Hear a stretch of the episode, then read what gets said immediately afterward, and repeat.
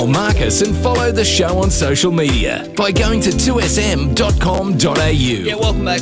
18 and a half minutes after 8. I'm going to play a little bit of audio, bearing in mind that we have trams off the track in the inner west of Sydney because they were made in Spain. We've got ferries that don't work at night, can't travel in swells, and we've had issues with trains in the past. But apparently, here in Sydney, in Western Sydney in particular, we make stuff. We make stuff in Western Sydney. And I'm so proud that we are driving Australia's manufacturing forward. Small and medium sized businesses are at the heart of our economic recovery.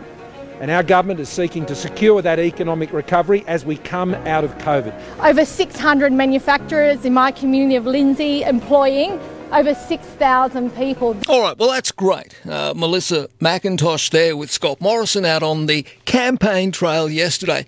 My question would be if the Prime Minister ever got the kahunas to come on this program, would be well, if that's the case, Scott, why aren't we making trains, making ferries, or making trams here in New South Wales? If we have the capability, you know, uh, we, why can't we all don the high vis and, and make this stuff, manufacture, rather than buy the cheapies from overseas and then, unfortunately, spend a fortune of taxpayer dollars fixing them? Anthony Albanese, federal opposition leader, good morning. Good morning. Good to be with you, Marcus. Thank you, mate. Um, you're the favourite, apparently. There's uh, the incumbent's the underdog, I hear. Well, what nonsense. Uh, the Prime Minister has the advantage of incumbency.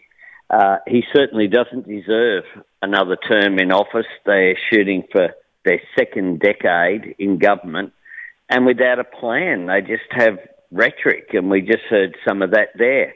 Uh, we have uh, here in Australia an opportunity for a great future, but it should be a future made in Australia.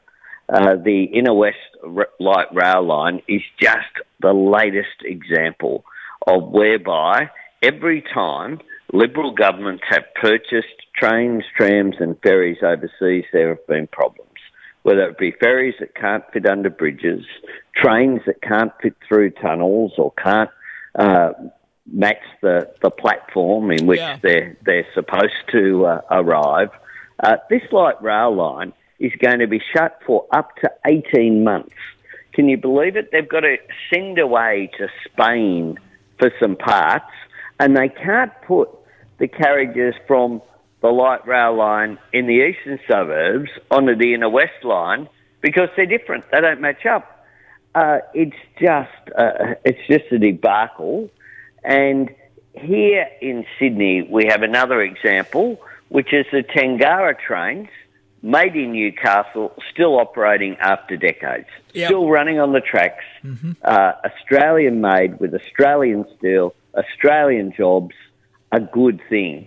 And, and why it is that governments continually, Liberal governments, uh, and they've done it throughout the whole country, New South Wales, Queensland, Victoria, Western Australia, Liberal governments have purchased uh, transport infrastructure overseas and and it has had disastrous uh, effects uh, in uh, every case. In Queensland, they're having to fix up the trains that were purchased overseas at the Downer EDI factory in Maryborough, yeah. in central Queensland. And this is just one example. I'll give you another, Mark. Uh, solar panels. You know that there are 1% of solar panels on roofs in Australia that were put on last year yep. were Australian made. It's Australian innovation, Australian science, Australian ideas, and by and large, it's also built uh, a lot of it with uh, Australian products, uh, Australian steel, uh, Australian inputs, just like batteries have Australian zinc and, and copper and lithium in them to uh, power renewables and we're not, not making enough of them here either. It, it, it really is a lost opportunity, and the federal government have nothing to say about that. I mean, Scott Morrison goes to a, a factory that has nothing to do with the government and uh, tries to proclaim somehow that he supports Australian jobs. Well, that that was my the truth point. Of, is he's not doing enough. that was the point of playing that audio, Anthony. Uh, if that is the case, and we've got all these wonderful small businesses, which we do out there in Lindsay, in Penrith, in St Mary's, and the industrial heart of the western suburbs, surely LNP governments uh, rather than making photo opportunities out of them, surely we should enable them uh, to manufacture things like public transport assets. I would have th- thought it's a no brainer. Uh, now, you say a lot of it's hot air, which obviously I agree with, but I tell you what, they've got nearly $60 million for major government advertising campaigns of hot air in the run up to the 2022 election. I mean, that must Well- concern you. There's a big kitty there for the marketing man. Well, it's just a disgrace that they're spending taxpayers' money uh, to promote themselves. Uh, but that's the problem with this government. They see taxpayers' money as being the same as Liberal Party money, whether it be for advertising, using the same agencies that they happen to use during election campaigns, uh, whether it be uh, the sports rorts fiasco, commuter car parks where train stations don't exist, paying thirty million dollars for land around Badgerys Creek that's worth three million dollars.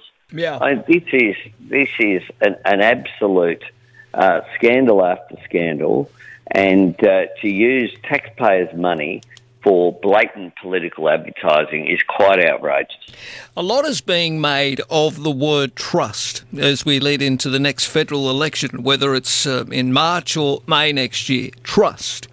Uh, why would Australians trust you to form a new government apart from, you know, rather than continue along, uh, maintain the status quo with the incumbent? Uh, because you can trust me to act in Australia's national interest, not in a partisan political interest. I've been Deputy Prime Minister. I was the Infrastructure Minister when we rebuilt one third of the interstate rail freight network, when we put more into urban public transport than all previous governments combined in the previous 107 years, when we stepped up uh, the upgrades of the Pacific Highway and the Bruce Highway, when we completed the, the Hume Highway, uh, when we had five and a half thousand community infrastructure projects, which uh, which actually uh, weren't part of a scandal, were done through local government, was not pork barreling. Right. And when we had a fibre-based national broadband network, I mean, this government came in. It likes to talk about technology. They came in and stopped the rollout of fibre, 21st century technology for our communications, and replaced it with copper, which was redundant before it even was put in. All right. Uh, How can you trust this government to have a plan for the future? Governments like to leave behind legacies. Um, you know, the, the Gillard years left the NDIS uh, a look at the abhorrent sexual abuse of, of young people uh, in a royal commission. Uh, a, a few other uh, major incentives. What has Scott Morrison and the Liberal National Party done to leave a legacy on Australia? They've been in power, what, eight years now? What's their legacy? What what have they created that Australians can be proud of? Apart from, uh, I guess, and um, giving credit where it's due, ultimately leading us through this pandemic as one of the leading nations to do so, insofar as the stats are concerned. But what will the legacy be of this current mob?